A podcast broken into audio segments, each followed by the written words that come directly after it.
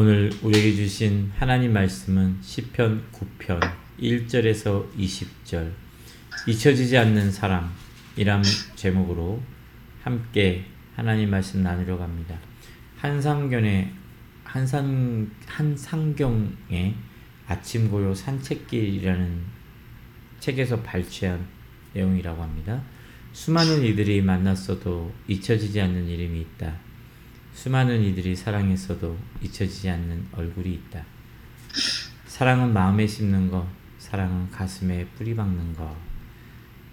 음, 좋은 글귀였습니다. 음, 인생을 살아가다 보면 어떤 글귀를 읽을 때에 떠오르는 이름과 얼굴이 있습니다. 음, 그럴 때면 입가에 미소가 희미하게 보이며 그리운 사람들이 있는가 하면 잔뜩 미간이 찌푸려지면서 기억에 파편이 남아있는 뇌의 한 부분을 삭제하고 싶어지는 그런 아픔을 가져다 주는 사람들도 분명 존재합니다. 시편 7편에서 우리는 다윗이 아픈 마음으로 굿이라고 하는 사람의 이름을 떠올리는 것을 목격했습니다. 그러나 또 8편에서는 그 사람 때문에 질릴 법도 한 사람에 대해서 절망하고 아파하기보다는 도리어 그 인간의 한계를 바라보며 하나님을 찬양하는 다윗을 발견하게 됩니다. 세상을 살아가면서 누구나 다 좋은 기억을 남기고 싶겠죠. 남겨진 사람들에게. 근데 생각하지도 못하는 상황에 쫓길 때도 있고, 삶에 쫓기고, 가치관을 따라서 살아가다 보면, 원하건 원하지 않았건 좋은 관계를 맺을 때도 있고, 그렇지 못할 때도 분명 존재하는 것 같습니다. 다윗은 모든 것을 가진 사람이었습니다. 그럼 그가 기억하며 떠올리는 사람은 사실 그렇게 긍정적이지는 못했을 거예요. 왜냐하면 그가 인생에서 경험한 것들은 선하고 좋은 관계, 인간 관계보다는 궁궐에서 경험했던 수많은 권모술수와 또 정치로 주어지는 그런 여러 역경들 때문에 사람들에 대한 흥미가 사실은 많이 떨어졌을 것이라 생각을 합니다. 그러는 가운데서도 다윗이 오늘 18절에 보면 참 예수 그리스도가 우리에게 산상수훈에서 남겨주신 말씀과 되게 비슷한 이야기를 하나 하고 있는데요. 가난한 사람이 끝까지 잊혀지는 일은 없으며 억누린 자의 꿈도 결코 헛되지 않을 것이다. 주님께서는 이와 비슷하게 산상수훈에서 뭐라고 얘기하셨냐면 마태복음 5장 3절에 마음이 가난한 사람은 복이 있다 하늘나라가 그들의 것이다 라고 이야기를 하셨습니다. 핵심되는 거는 가난한 사람입니다. 여기서 말하는 가난한 사람이란 그냥 헐벗고 굶주리는 홈리스, 뭐 여러 가지 생활 여건이 좋지 못한 여기서는 뭐 예를 들면 뭐 이민자들, 음, 또 뭐 이렇게 많이 배우지 못해서 좋은 잡을 갖지 못하고 있는 사람들 그런 사람들을 말하는 것은 분명 아닙니다.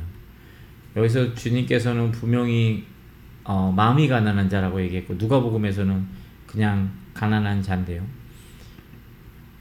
이 가난한 사람의 정체성을 조금 알 필요가 있을 것 같아요.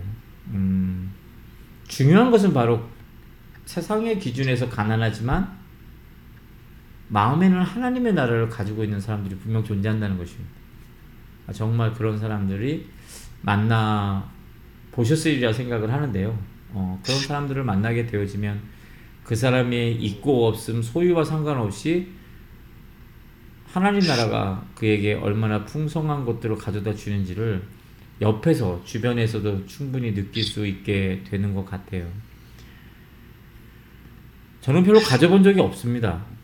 음, 그리고 인생을 살아가면서 그렇게 사장님을 만나본 적도 없거든요. 종업원들을 이렇게 많이 두고 계신 사장님도 별로 그렇게 만나본 적이 없어서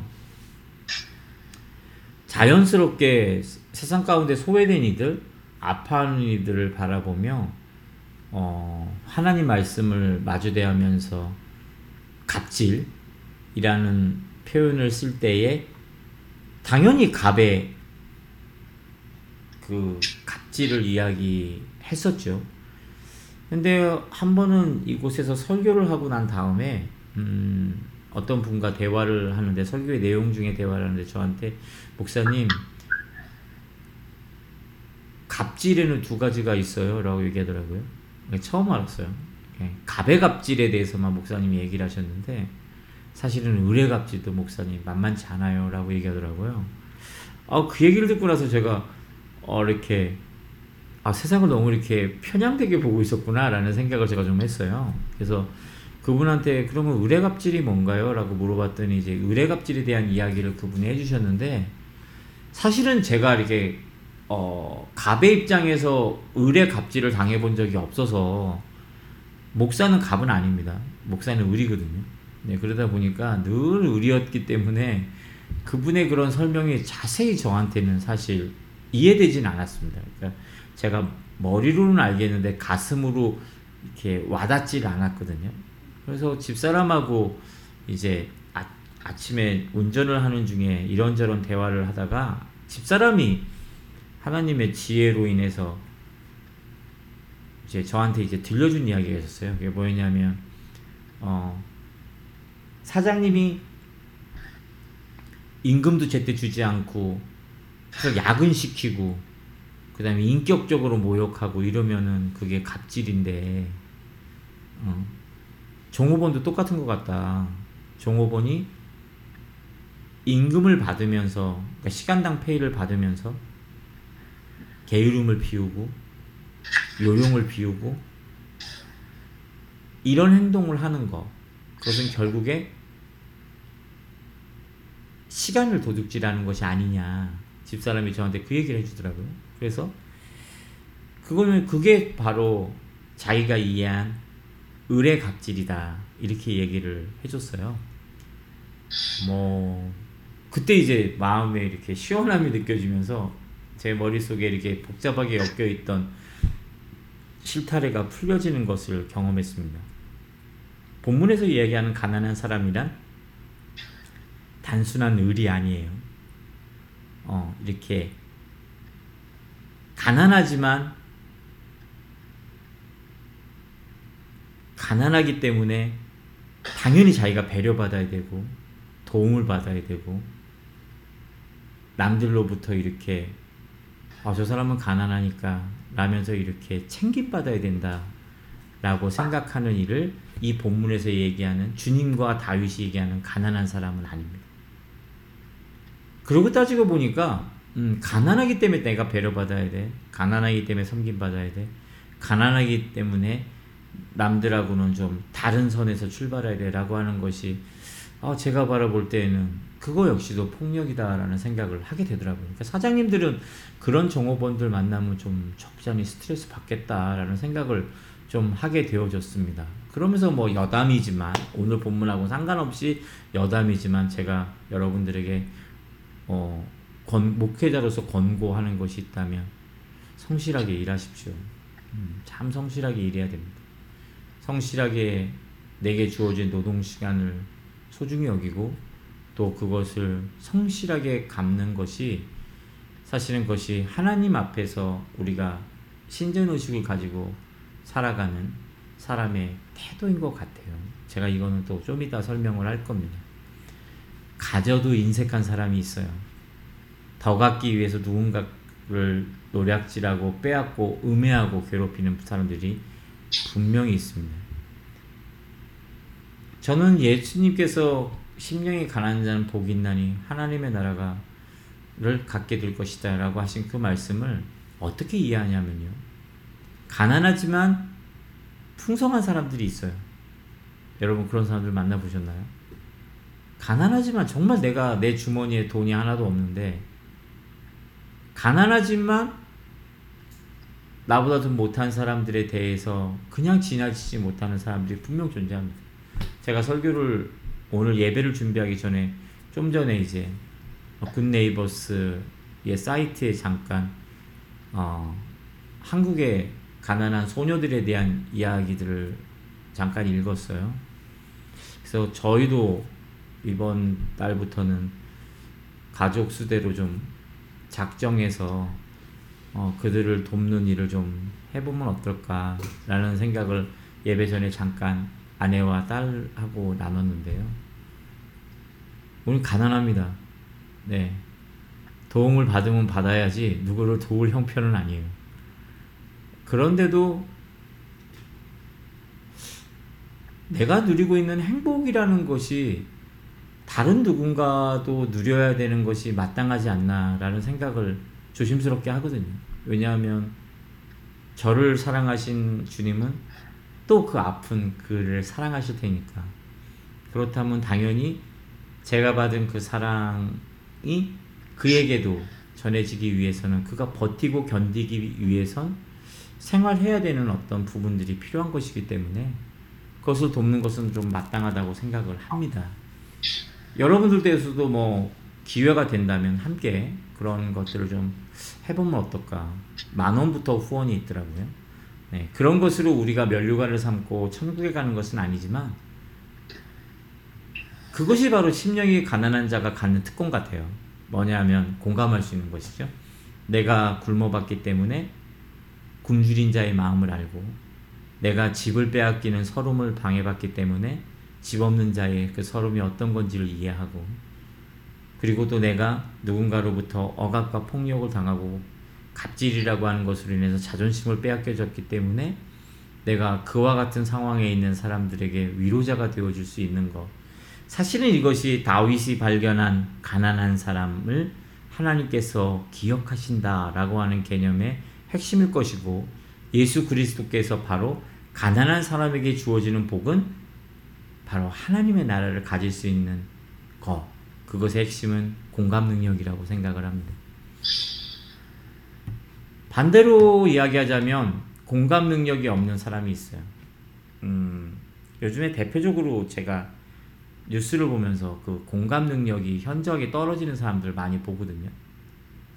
어, 속된 말로 그런 말이 있어요. 그 전쟁을 하고 싸움을 해도 가족은 건드는 게 아니다. 뭐 그거는 기본적인 나이를 좀 먹었다는 사람은 가족은 건드는 건 아니다라는 이야기를 하는데 내 인생을 살아보니까 저열한 인간일수록 그리고 그 마음에 지옥이 있는 사람일수록 가족을 건들더라고요. 그러니까 그렇게 해야 저 사람이 발끈하고 괴롭다는 것을 너무 잘 아는 거예요. 근데 아 그건 아니죠. 저도 여기서 살아가면서 음 가족을 제 앞에서 비방하는 소리를 들었을 때 되게 많이 참 불쾌감이 생기더라고요. 목사니까. 근데 그렇다고 목사가 성을 내면 저 봐라 목사가 성질 낸다 이런 소리도 듣게 되어지니까 참 목사인 게 안타깝다라고 생각이 든 적이 있어요. 그런 사람들을 볼 때마다 느끼는 게 아, 구씨를 만난 다윗은 정말 많이 힘들었겠다라는 생각을 하거든요. 그런데 반대로 볼 필요가 있어요. 다윗은 그 반대의 사건을 또 봤죠. 어디서 봤냐면 우리가 시편 2편, 3편 뭐 그런 데서도 우리가 다뤘던 것처럼 자신의 아들인 압살롬이 자신을 배반했을 때 그리고 자신과 함께 밥상에서 먹었던 친구였던 아히도벨이 자신을 배신했을 때 그 모든 상황들을 경험하면서 다윗이 무엇을 배웠냐면 하나님을 알아간다는 것은 결국 그분이 모든 것의 심판자이며 주관자이며 정의와 공의를 가진 분이시다는 걸 깨닫는 것이거든요.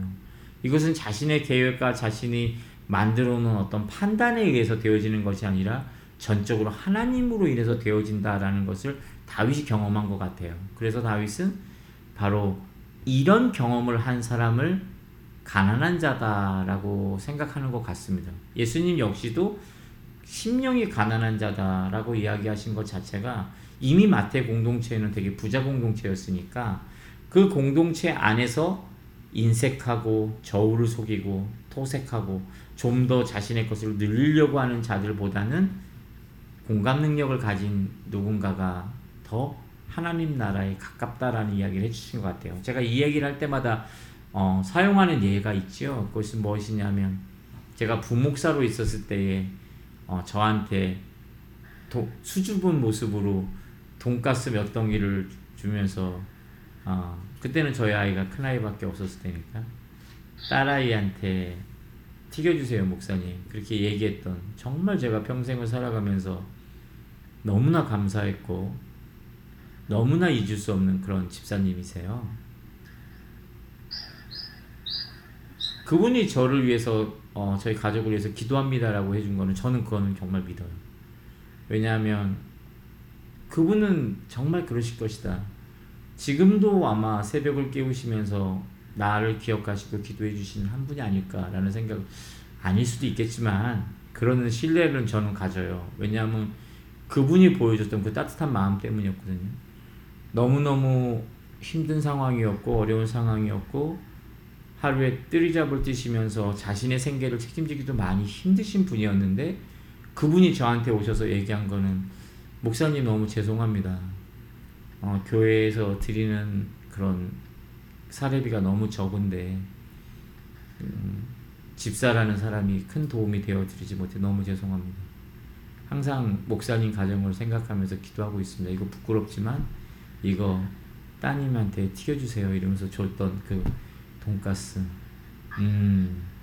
그때 그 까만 봉지를 가져와서 집사람하고 좀 눈시울을 붉혔던 기억이 있어요. 심령이 가난한 자는 복이 있나니 하나님의 나라가 그의 것이다. 저는 그분을 볼 때마다 이 말씀을 생각합니다. 가난하다고 해서 하나님 나라가 비굴해지는 건 아닌 것 같아요. 음, 가난하지만 하나님 나라를 소유한 사람이 분명히 있습니다. 오늘 본문은 그런 사람들은 하나님께서 잊지 않는다 라고 이야기해주고 있어요. 다윗이 이렇게 이야기할 수밖에 없는 이유를 지금부터 찾으려고 합니다. 뭐 오늘은 좀 제가 빨리 지나갈 겁니다. 본문을 쉽게 쉽게 읽으면서 지나가려고 해요. 어, 구시라고 하는 인간을 바라보면서 인간에 대한 희망 그리고 자신의 인생을 통해서 수많은 반란과 그런 겉모술수 척하는 태도 위선 이 모든 것들을 다 경험한 다윗이 그럼에도 불구하고 하나님이 있지 않는 사람에 대해서 이야기하고 있다는 것은 그의 인생 가운데 또 그의 고백 가운데 어떤 큰 전환점이 있는 것은 분명할 것 같습니다. 그 첫 번째 이유를 제가 좀 찾아보자면 다윗은 주님을 찬양할 만한 분명한 이유를 가지고 있었던 사람이라는 것이죠. 그러다 보니까 다윗의 노래는 늘 찬양으로 이어집니다. 우리가 다윗의 인생을 보면 그걸 알 수 있어요. 다윗은 형제들 가운데서도 좀 이렇게 외톨이였던 것 같아요. 그러니까 당시에 고대 사회 지금은 뭐 이렇게 여성성이 강한 남자들이 인기를 끌고 있지만 교회 오빠로 대표되는 부드럽고 뭐 그런 사람들 미소 있는 저희 집 사람이 늘 저에게 원하는 그러나 절대로 되기는 힘든 네 그런 모습들을 지향하지만 고대 사회에는 그런 남자는 살아남을 수가 없었어요 사실은 네, 고대 사회일수록 수렵과 채집에 강한 마초 같은 그런 강력한 남성미가 선호되었죠. 그거에 비해서 비파와 수금을 타는 다윗은 사실은 형제들 가운데 이렇게 어, 좀 소외된 친구일 수밖에 없었을 겁니다. 아버지조차 그랬어요. 그러다 보니까 사무엘이 왕을 임명하러 온다, 사무엘이 방문한다라고 했을 때 한 행동을 보십시오. 일하고 있던 형들을 다 집으로 모아서 놓고 다윗에게는 그 양들을 치라고 내줬거든요. 그러니까 그것이 어떤 측면에서 보면 다윗이 양치기에 더 능력이 있었다라고 생각할 수도 있지만 반대 측면에 보면 그거 외에는 쓸모가 없었다는 뜻이거든요. 가정 내에서. 그러니까 아마도 제 생각에는 다윗을 사무엘에게 보여주는 것은 좀 부끄러운 아들이었던 것 같아요. 작고 왜소하고 보잘것없고. 그 다윗이 무엇을 하면서 자신의 그 외로움과 홀로 남겨진 그것을 극복했냐면 바로 찬양이었죠. 네, 찬양이었습니다. 그가 우여곡절을 끝에서 골리앗을 이기고 다윗이 만만이라는 소리를 들을 때 사울 왕과 비교해서 살아있는 권력과 비교해서 그것의 10배가 되는 능력을 가지고 있다라는 찬송을 들으면서 그가 우쭐했을까라고 생각하기 쉽지만 사실은 그가 너무 어린 나이에 터프가이도 아닌 그가 감수성도 여린 그가 사실은 궁궐의 생활을 시작했다는 것은 다윗에겐 사실상 비극이었을 것입니다. 요나단 외에는 친구도 없었고요. 따, 딱히 보면. 그리고 궁궐에서 여러 가지를 배워가면서 먼저 배웠던 것은 사실은 악령에 씌인 사울과 그의 질투로 인한 모함 그리고 사울의 계열에 서서 쉴수 없이 다윗을 견제하는 사람들의 그런 위선과 폭력을 경험하는 것이었겠죠. 그런 다윗이 정신 이상자가 되지 않고 살아남은 것은 무엇 때문일까? 라고 본다면 저는 그것이 다윗의 찬양의 힘이었다라고 생각을 합니다. 음, 정말 그런 것 같아요. 다윗은 다른 어떤 능력보다 하나님을 찬양할 수 있는 이유를 분명하게 알았던 사람 같습니다. 그렇기 때문에 수많은 우여곡절 속에서도 사람이 아닌 하나님만을 찬양하는 사람일 수 있었던 것 같아요.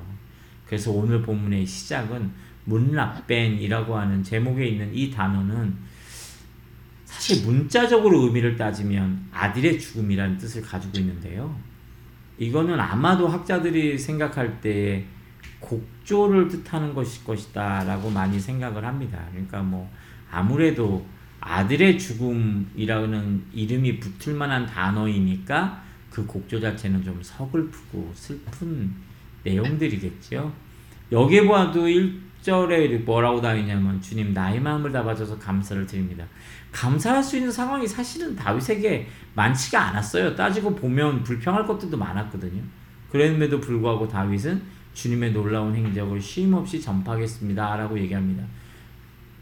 다윗이 이렇게 얘기할 수 있는 근거가 무엇일까 보면 다윗은 늘 진솔했거든요. 사람들에게. 그래서 미움을 받은 거예요, 사실은. 여러분 인간관계를 맺어, 맺다 보면 어떤 사람이 미움을 받죠? 정직한 사람은 미움을 받아요. 의로운 사람은 미움을 받아요. 순결한 사람은 미움을 받아요.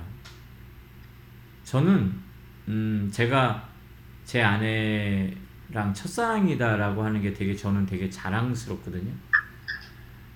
네. 그런데 그 이야기를 했는데 어떤 분이 뭐라고 얘기하냐면 목사님이 목회가 어려운 이유가 연애를 많이 안 해봐서 그래요 라는 소리를 듣고 나서 제가 어디 가서 누구한테 제 아내가 저의 첫사랑입니다 라는 얘기를 하지 않게 됐어요. 왜냐하면 저한테는 너무나 자랑스러운 건데 저의 순결의 상징이기도 하고 그런데 누군가에게는 사람을 알지 못한다는 조롱거리가 된다라는 것들을 제가 경험하면서 아 저런 인간들하고는 정말 상종하지 말아야 되겠다. 그러면 목회를 못하죠. 네, 목회 현장에서 만나는 사람들은 다 그런 사람들이 대부분이니까 그런 생각을 제가 정말 많이 했거든요.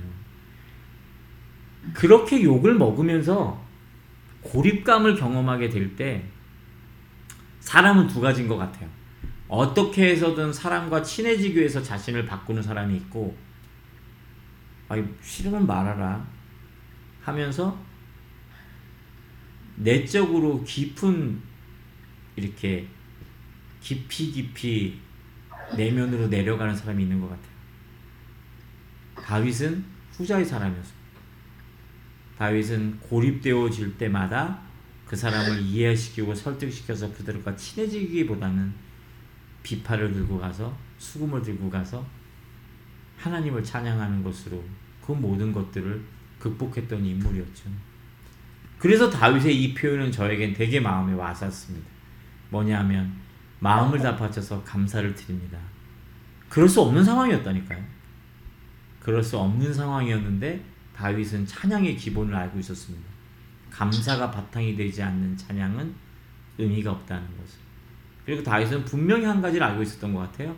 하나님께서 지금은 나의 상황이 이래도 나를 결국에는 선한 길로 인도하실 것이다 라는 것에 대한 분명한 확신이 있었기 때문에 그 순간도 감사로 순종할 수 있었던 것 같습니다.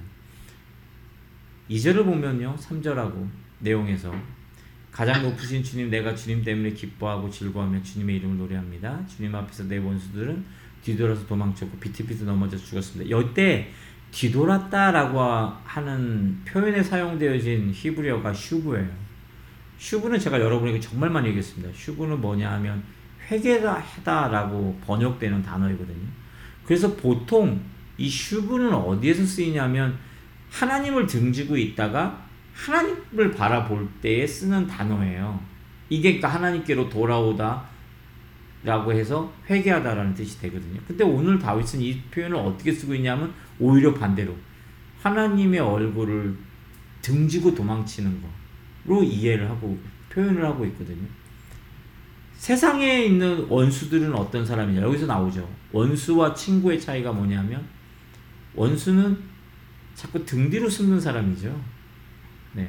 관계의 단절이 있을 때 늘 등 뒤에서 무엇인가가 벌어져요. 목전에서 벌어지질 않고.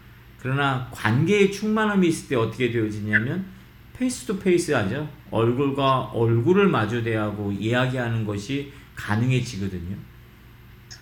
여러분은 어떠신지 모르지만 저는 대화할 때 눈 안 마주치는 걸 굉장히 싫어해요. 네. 눈 안 마주치는 사람. 뭐, 딴 데 보면서 대화하는 사람을 어, 뭐 목사가 이런 표현 하면 좀 이상하지만 되게 경멸합니다, 저는. 네, 그래서 그 사람하고 별로 대화하고 싶지가 않아요. 근데 목회라고 하는 것이 일의 연장이라고 생각하니까 대화를 시도하는 거지. 제 원래 성품은 사실은 그런 사람들하고는 상종을 안 하거든요. 제 원래 성품 자체가 저희 누님은 너무 잘 알 겁니다. 제 성품을. 그래서 저는 그냥 그냥 저를 존중해 주지 않는 사람한테 인격적 존중을 0.1mm도 갖는 사람이 아니에요. 그런 사람이 목사가 되다 보니까 참 힘듭니다.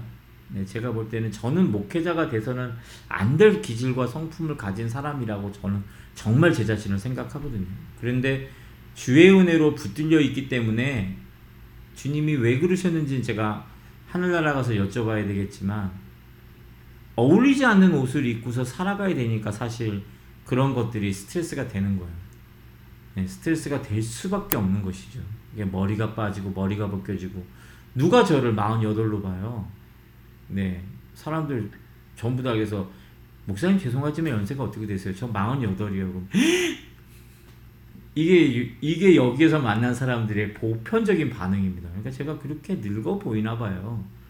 그래서 그냥 농담 삼아 목사의 권위 때문에 들어 보이죠? 라고 얘기하는데 아 그것도 있지만요 이렇게 대답을 하시더라고요 늙었다는 얘기죠 네 그 뭐 저 어쩔 수 없는 것 같습니다 그럼에도 불구하고 목사님 요즘 얼굴 좋아 보이십니다 라는 이야기도 들어요 그거 왜 듣냐 하면 요즘에 제가 좀 깨닫는 것 같아요 정말 많이 깨닫는 것 같아요 하나님과의 깊은 교제 설교를 위한 일을 위한 하나님의 묵, 말씀의 묵상이 아닌 하나님과의 친밀한 교제를 위해서 애쓴 시간들이 있다 보니까 조금씩 조금씩 제 인격에 변화가 주어지고 있다라는 걸 어디서 느끼냐면요.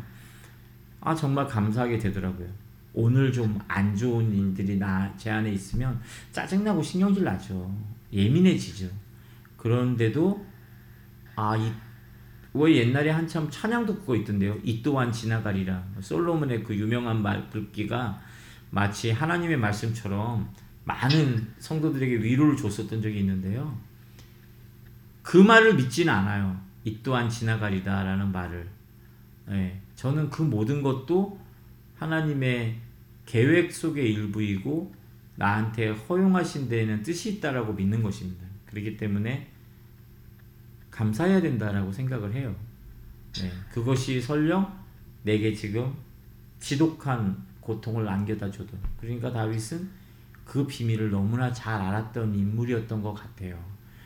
그래서 다윗이 이야기를 하는 겁니다. 의인은 어떤 사람이냐? 하나님을 바라보고 서 있는 사람이고 악인은 어떤 사람이냐? 하나님 등 뒤에 있는 자들이다. 그 대표적인 케이스가 창세기 3장에 나오죠. 네. 인간이 하나님과의 관계의 충만이 깨어지게 되니까 어떻게 됐냐면 하나님을 낯을 피하여 숨잖아요. 그렇죠? 그리고 나서 뭘 했냐면 자기의 부끄러움을 가리기 위해 무엇인가를 만들죠. 그렇죠? 그러니까 인간이 하나님과의 관계로부터 피하게 되어지면 자연스러운 건 뭐냐면 나를 가리기 위한 무엇인가를 만들어내야 된다는 거예요.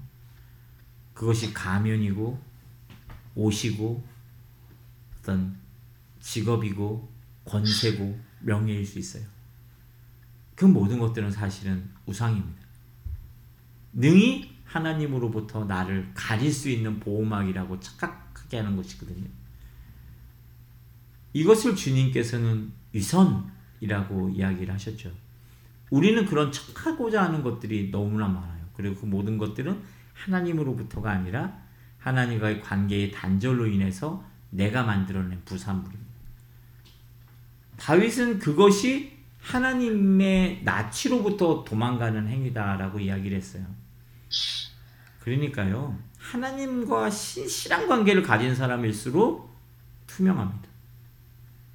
네. 여러분은 얼만큼 투명한 사람을 만나신지 모르겠는데 나이에 상관이 없더라고요.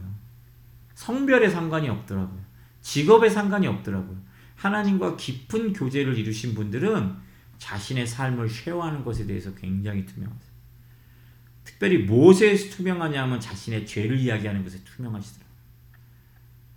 그러니까 그런 모습 보면 정말 깜짝깜짝 놀랄 때가 있어요. 네, 정말 정말. 그리고 아 정말 하나님은 살아계시구나. 그리고 하나님을 신실하게 믿고 교제하는 이는 정직할 수밖에 없구나라는 것을 새삼 느끼게 됩니다. 이것이 바로 종교개혁의 사상에 있었던 꼬람데오예요. 이제 꼬람이 앞에 있다, in front of란 뜻이고요. 데오가 이제 God이란 뜻입니다. 그러니까 하나님 앞에라는 뜻이죠. 칼뱅이 주창했던 굉장히 중요한 종교 개혁의 모토였는데요. 하나님 앞에 살아가는 것처럼 살아가는 거예요. 신전 의식을 가지라는 것이죠. 하나님 낯을 바라보며 걸어가는 삶을 살라는 겁니다. 뒤로 숨지 말라는 거거든요. 그리스도인은 이런 사람이어야 합니다. 이런 사람이 찬양을 할 때 그것이 능력이 되는 것이죠. 하나님 위에 찬양하는 것은 사실은 조롱이에요. 그렇지 않나요? 제 면전에 대고서 아, 목사님 참 훌륭하십니다 라고 얘기하는 게 칭찬이 되지. 제 뒤에 대고서 어, 양 목사 어, 괜찮은 사람이야 이러면 제가 그거 들으면서 어, 내가 참 괜찮은 사람이구나 이렇게 생각하겠어요. 제 뒤에서 얘기하면 저게 또 무슨 소리를 하려고 저렇게 밑밥을 깔지 그렇게 생각을 할 거 아니에요. 하나님 막 하나님도 똑같다는 것입니다. 찬양은 어디서 하나님 등 뒤에서 하는 거 아니에요. 하나님 앞에서 하는 겁니다. 그렇기 때문에 그 찬양이 순결하고 정직하고 바른 것이 될 수밖에 없겠죠. 그 다음부터 이제 다윗이 이런 자신의 찬양 의식을 가지고서 얘기를 하는 거예요. 하나님은 어떤 분이시냐? 4절에 얘기합니다. 공정하신 재판장, 또 공정하고 정직한 판결을 내려주시는 분으로 이야기합니다. 그러니까 공정, 정직, 이것은 하나님께 속한 표현이다라고 지금 다윗이 얘기하고 있는 것이에요. 그런데 뒤에 보면 5절에 뭐라고 있냐면 원수를 지향하면서 표현하는 표현들이 강하죠.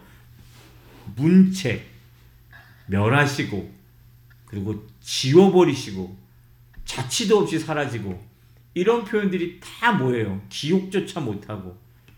이게 전부 다 악인의 길을 표현하는 모습이에요. 그러니까 이 표현들을 잘 보면 사실은 이 모습들이 어, 우리 인간관계에서 적용되는 표현들이 너무 많더라는 거죠. 네. 그래서 우리 자주 그 얘기하잖아요. 내가 그 인간 다시는 보내봐라. 그렇지 않아요? 네, 부르다 놓고 너 좀 혼 좀 나야 될 것 같아. 너 나 좀 한번 보자. 그 절대 여자분들 남편한테 그런 얘기 하지 마세요. 아침에. 당신 오늘 일찍 들어와 나 할 말 있어. 하루가 불쾌해져요. 하루가 하루가 뭔 얘기를 하려고 저러는 걸까? 이러면서 뭐 저만 그런지 모르지만 되게 막 불안합니다. 불안해요. 그런데 우리 인간관계 봐요. 그런 것도 투성이잖아요. 근데 인간관계 속에 여러분 한번 상상해 봅시다. 우리 인간 속에 인간관계 속에 정직, 진실, 공의 이런 것들이 있나요?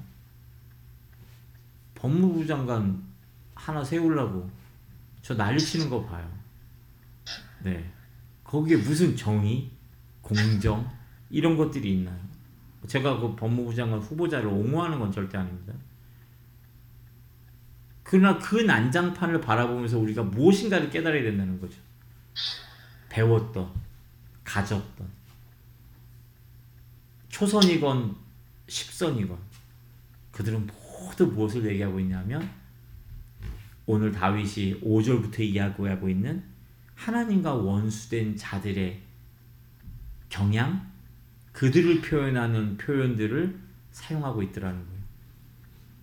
공정과 정의를 말하지만 사실은 그들은 늘 그 안에서 문책과 멸함과 또 지워버림과 뿌리채 뽑은 것과 기억조차 하지 않으려고 하는 것과 이런 내용들이 온통 그들의 대화 가운데 뒤범벅이 되어져 있음을 봐요. 다윗은 그 속에서 질렸던 사람이에요. 그런 이야기의 진리였던 사람. 어릴 적부터.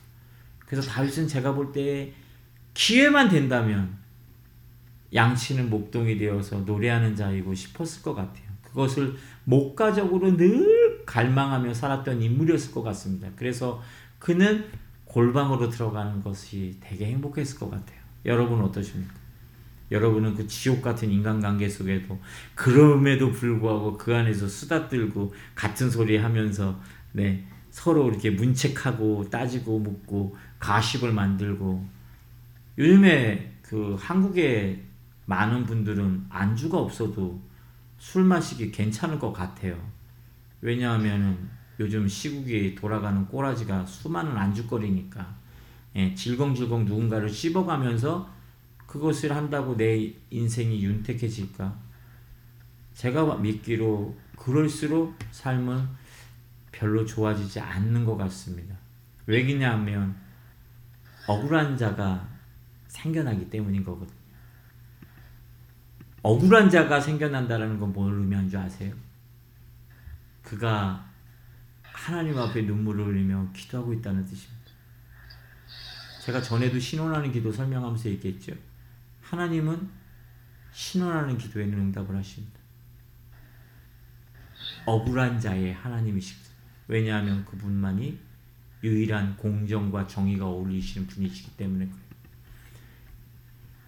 8절부터 이제 다윗이 억울한 자들의 이야기를 해요.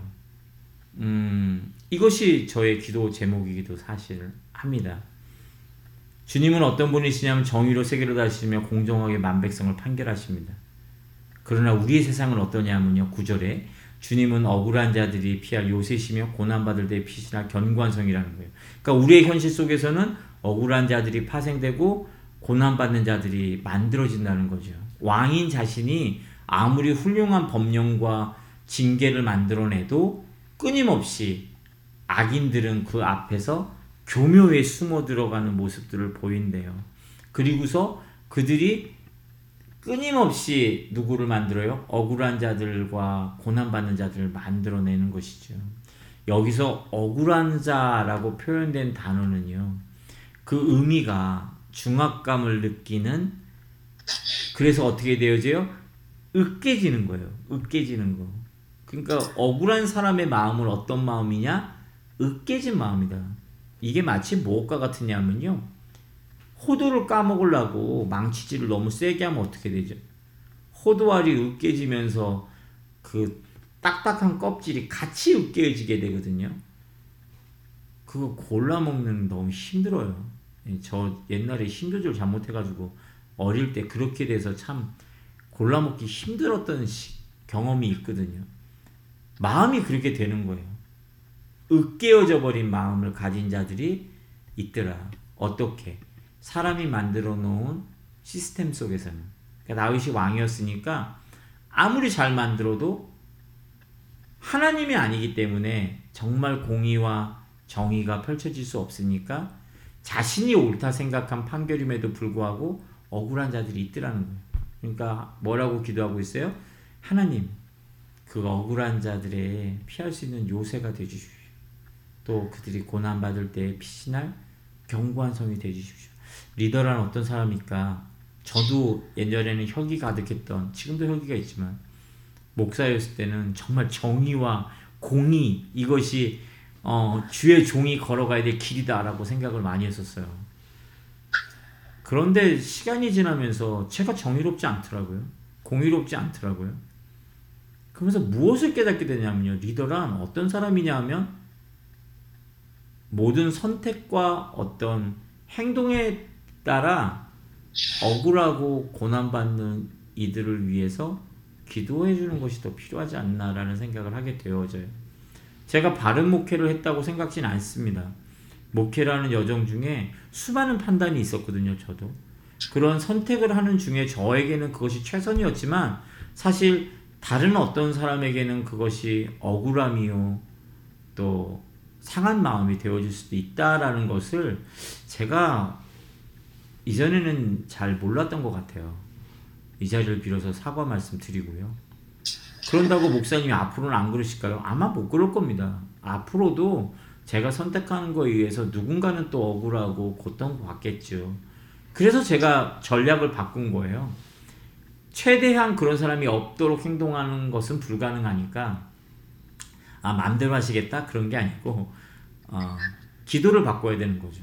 어떻게 하냐면 억울하고 고난받는 사람을 위해서 하나님이 그들의 요새이시며 산성이 되어 달라는 기도.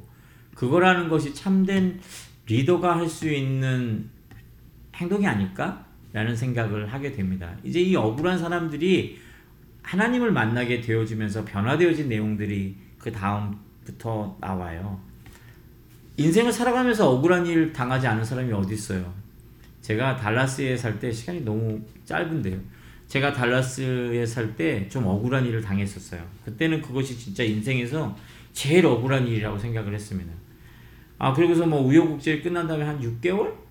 뭐 몇 개월 지난 다음에, 어, 그 일을 경험했던 또 다른 집사님을 만났어요. 그러니까 그 집사님이 저한테 목사님 많이 억울하시죠? 그러더라고요. 아, 눈물이 울컥 나오더라고요. 네. 요새 많이 억울하시죠? 저도 그런 상황을 경험한 적이 있어요. 그런데 목사님 혹시 이런 고사성어 들어본 적 있나요? 라고 하면서 저한테 얘기를 하셨어요. 여러분들 그 제가 카카오톡에 되게 어 오래 써놨던 것이 있습니다. 이게 뭐냐면 도리불원 하자성애라고 하는 사자성어 고사성어인데요. 이거는 사마천이 사기에서 이장군 열전에서 장군 이광의 인간됨을 칭송하면서 쓴 말이었어요. 도리불원 하자성이라는 게 뭐냐면 복숭아와 배나무는 말을 하지 않아도 그 아래 길이 난다라는 뜻이거든요. 그러니까 저한테 그 얘기를 해주시더라고요. 어우 정말 마음에 와닿았어요. 그러니까 그 얘기죠. 목사님 억울함 말하고 다니지 마세요. 이 얘기예요 한마디로. 네. 목사님이 진실한 걸 내가 아니까 언젠가는 언젠가는 목사님의 그 진실함을 바라보며 목사님이라고 하는 그 나무 아래에도 길이 만들어질 겁니다. 그러니까 내가 집중해야 될 것은 나를 이해시키기 위해서 그런 지옥과 같은 그런 감정들을 끄집어내는 게 아니라 나를 단련시켜 바른 열매를 맺게 하는 것. 그것이 그분이 저한테 전해주고 싶은 메시지였어요. 시카고에 와가지고도 더 기가 막힌 상황을 만났을 때, 그러니까 제가 혹시 이, 이 단어를 도리부른 하자성애라고 하는 단어를 카카오톡이나 어디에 딱 꺼내놓으면, 아, 목사님이 지금 억울한 일을 당하고 있구나, 라고 생각하시면 정말 맞을 것 같아요. 이것도 제가 오랜 시간 동안 써놨던 기억이 있어요. 네. 그러면서 제가 성경 중에 이 도리부란 하자성이랑 정말 비슷한 것이 무엇일까? 뭐라 전혀 뭐 이렇게 표현은 다르지만 미닝적 차원에서 깊게 본다면 비슷한 일맥상통하는 표현이 있는 것 같아요. 그것이 로마서 12장 17절 18절을 저는 꼽는데요. 아무에게도 악을 악으로 갚지 말고 모든 사람이 선하다고 생각하는 일을 하려고 애쓰십시오. 여러분 쪽에서 할 수 있는 대로 모든 사람과 더불어 화평하게 지내십시오. 여기 보면 뭐가 나오냐면 바로 이 억울함을 경험한 사람이 경험한 악이 나와요.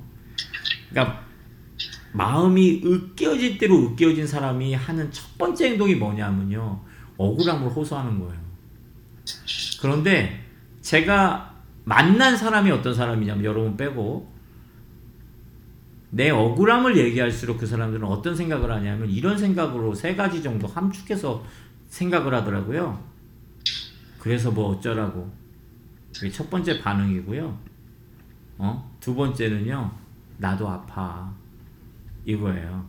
그러니까 나도 내일 때문에 골치가 아파 죽겠대. 이게 뭐야? 이러는 거예요. 그 다음에 세 번째는 뭐냐면요. 아, 부담되게 왜 저런 말을 해? 라는 표현이에요. 그러니까, 으깨진 마음을 딱 설명을 하면 돌아오는 표현이 뭐냐면, 으깨어진 호두라서 먹을 게 없네 라는 반응이 오더란 말이죠. 아, 그게 교회라고 하는 데서 경험되어진 반응이었어요. 아, 저는 제 세계가 그때 완전히 무너졌습니다. 왜냐하면 여러분이 아시는 것처럼 전, 저와 제 아내에게 교회는 집이었어요. 집. 음, 교회는 저희한테 홈이었거든요. 그래서 저희는 교인이라고 하는 사람들이 갖고 있는 그것에 대한 되게 큰 환상을 가지고 있었어요. 그런데 여기서 경험한 거죠. 교회가 사실은 민낯을 서로 보면서 사랑할 수 있는 곳이 아니라는 것을 그때 처음 알았어요. 아, 모든 것이 허물어지고 모든 것이 끝났다라고 생각을 했고 다시는 목회 현장에 돌아올 수 없겠다라는 생각을 했죠. 그때 그 집사님이 이야기해 준 도리불언 하자성회라는 표현이 저한테는 굉장히 큰 도움이 됐어요. 남이 나에게 으깨어 놓은 내 마음을 끄집어낼 때, 그 다음에 어떤 일이 벌어지냐면, 내 마음을 내가 으깨는 모습이 만들어지더라고요. 그게 또 지옥이더라고요. 그러니까 남이 내 마음을 으깨놓은 것도 지옥인데, 그거를 쉴 새 없이 해석하고, 이해하고, 변명을 찾고 하면서 내 으깨어진 마음 속에서 이건 호두 껍질이고 이건 살이고 하면서 발라내는 작업이 또 다른 지옥이 되더라고요 제 안에. 그래서 제가 그때 생각한 거예요. 악을 악으로 갚지 말라고 주님이 하신 이 얘기가 뭘까라고 제가 생각을 했을 때 이것이다라는 생각을 제가 그때 했어요. 아 상처 준 것을 계속 끄집어낼수록 내가 나에게 다시 상처를 주고 있는 거고 그것을 전혀 공감하고 싶지 않은 누군가에게 계속 강요하고 있는 거거든요. 공감하는 이들은 먼저 와요. 무슨 일이 있었냐고. 그런데 제가 먼저 찾아가는 이들은 사실 100이면 100 공감하고 싶지 않은 사람들이에요. 그때에 알게 되어졌어요. 제 주변에 지나치게 많은 이들이 위선과 거짓으로 얽혀져 있는 관계다라는 것을 그때 발견하게 됐죠. 그 시간이 없었다면 아마 나의 친구가 누구이며 그냥 한 발을 뛰고 있는 사람이 누구인지를 전혀 분별할 수 없었을 것입니다.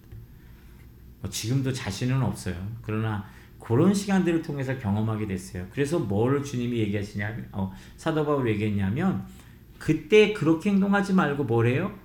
모든 사람이 선하다고 생각하는 일을 하려고 애쓰라는 거예요. 그러니까 보편적 가치에 초점을 두라는 거죠. 우리 시대의 보편적 가치가 뭐냐 바로 교회는 예배 드리는 곳이다.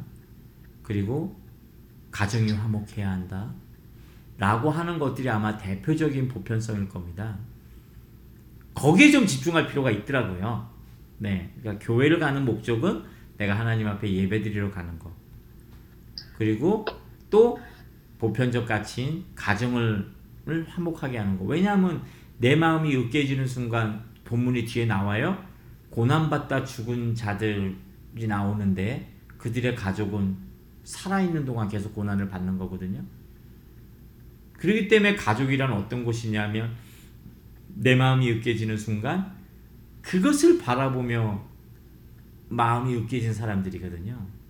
그렇기 때문에 그 시간에 뭘 해야 되냐면 변명하고 설득하고 이해시키려고 하지 말고 같이 아파하는 가족들과 시간을 보내는 것이 더 중요하다라는 생각을 제가 여러분에게 전해드립니다. 그래서 제가 그때 했던 것이 뭐냐면 내 시간에 마중물에 좀 많이 집중했던 거고 그리고 저녁 시간에는 가정 예배를 드리는 것에 집중을 했던 거예요. 그것이 저를 살리는 굉장히 좋은 방법이었던 것 같습니다. 그래서 18절이 저한테 와닿았어요.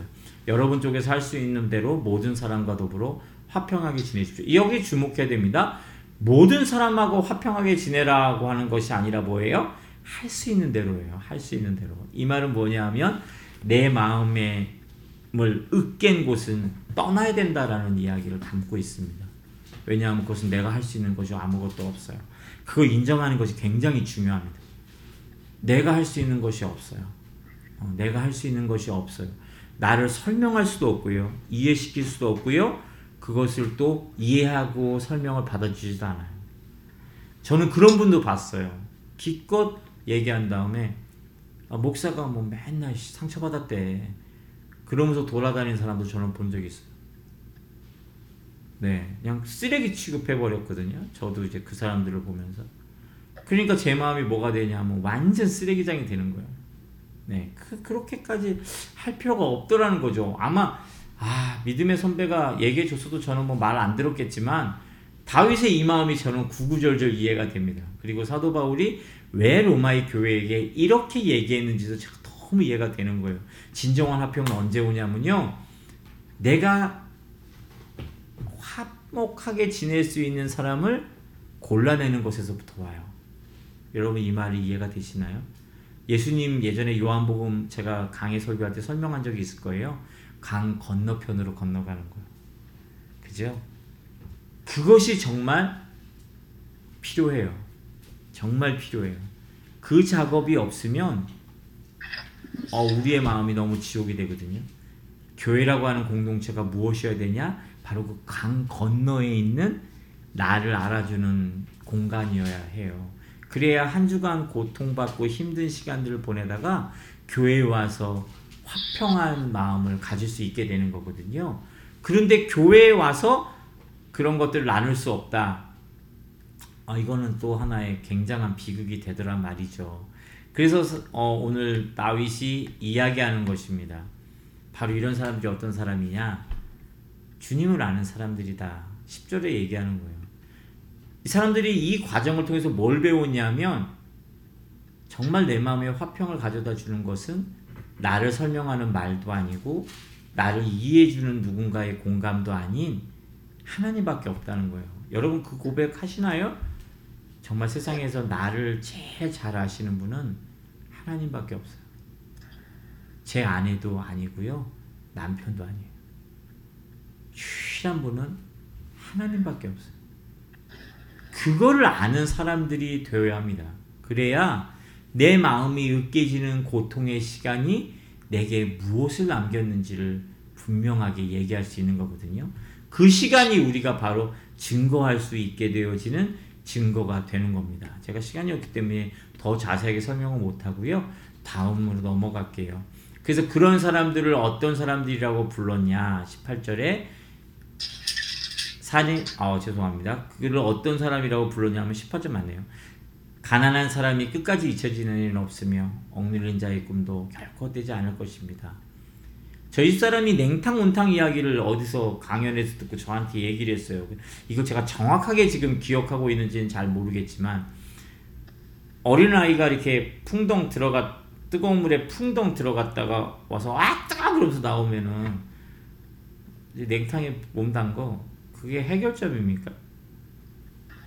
그게 해결책인가요? 근데 우리는 그런 조언을 하는 것에 되게 익숙하다는 거예요. 네. 냉정과 열정 사이를 오가는 건지도 모르겠지만 우린 좀 그런 것에 되게 익숙한 사람들인 것 같아요. 그래가지고 하나님도 마치 그런 사람일 것처럼 표현할 때가 너무나 많거든요. 그래서 이렇게 얘기하는 거예요. 어떻게 나 너무 마음이 힘들어 일하는데 힘들어 어, 그럼 나가지 마. 저도 이제 그런 표현들을 정말 자주 했던 것 같거든요. 굉장히 공감 능력 떨어지는 짓거리인데 그렇게 얘기하는 거예요. 뭐 아니면 이런 거죠. 너 그거 말고 딱 할 거 있어? 아니 입 다물고 해.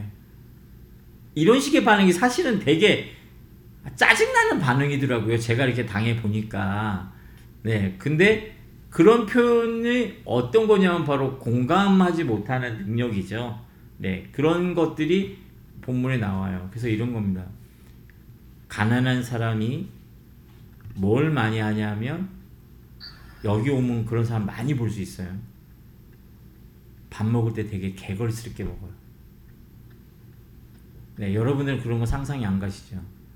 진짜 교회에서 이렇게 같이 밥을 먹으면 죄송합니다. 더러워서 같이 밥을 못 먹겠어요. 막 짭짭짭짭짭도 되면서 개걸스럽게 먹어요. 왜냐하면 한국 음식을 먹을 기회가 너무 적고 또 하루에 열 몇 시간씩을 일을 하다 보니까 집에 오면 녹초가 돼서 음식할 시간이 없거든요. 그러니까 여기 이민자들이 음식에 대한 집착이 좀 강해요. 본인들 자신은 몰라요. 그런데 같이 식사를 하게 되어지면 아 처참합니다. 마음이 막 처참해지는 경우가 있어요. 나중에 우리 집사님 미국에 오시면 제가 보여드릴게요. 그런 사람들이 많은데 제가 아니까 그런 거 보면 막 마음이 참담해지거든요. 가난해서 배고픔 서러움을 알았으면요 나눌 수 있어야 되잖아요. 그쵸? 근데 여기는요 맛있는 음식 해오잖아요. 아 저는 정말 꼴보기 싫은 교회 문화인데 컨테이너 가져다가 챙겨가기 바빠요.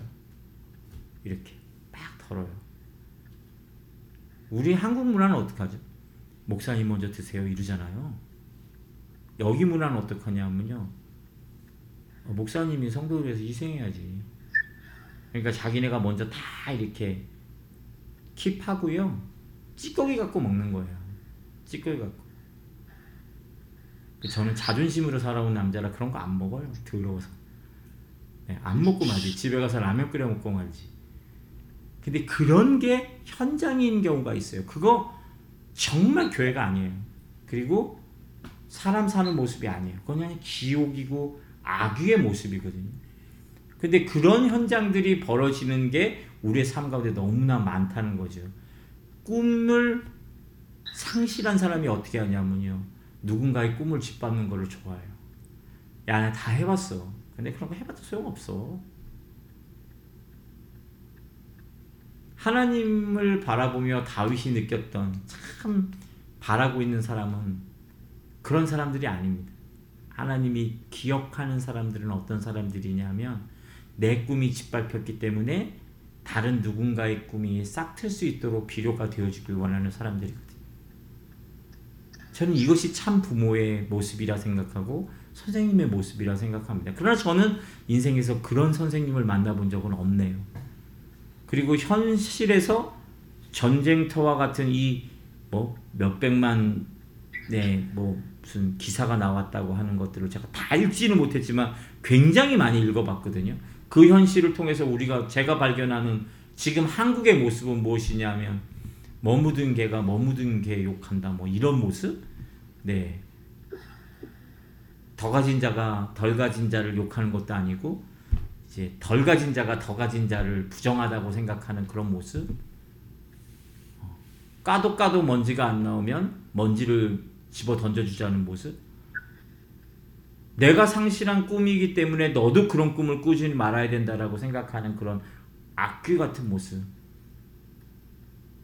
다윗은 그 현실 속에서 무엇을 경험했냐면 하나님을 아는 자들이 대자라고 얘기하고 있어요. 그리고 그런 사람이 되어질 때 하나님이 그들을 기억하신다라고 얘기하고 있고 그런 사람들이 좌절된 꿈에도 불구하고 다른 누군가의 꿈을 격려할 수 있는 사람이라고 오늘 본문에서 이야기를 합니다. 저는 그것이 다윗이었다고 생각을 해요. 그리고 다윗은 그 길을 열어줬던 믿음의 선구자였다라고 믿습니다. 사랑하는 성도 여러분, 교회는 어떤 곳입니까? 그리고 성도란 어떤 사람인가요? 우리는 저마다 저마다 지옥을 경험하고 살아요. 누군가로부터 학대를 받고 고통을 경험하고 아픔을 체험하고 살아갑니다. 그리고 그것을 나누기 위해서 관계들을 맺어가죠. 교회란 그런 민낯이 서로 공유될 수 있는 곳이라고 저는 아직도 믿어요. 그리고 그래야만 한다고 생각을 하는 사람입니다.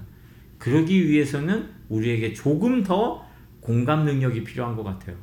그 공감 능력을 키워나갈 수 있는 가장 큰 방법은 홀로 독방에 들어가 하나님과 깊은 교제를 나눌 수 있는 용기입니다.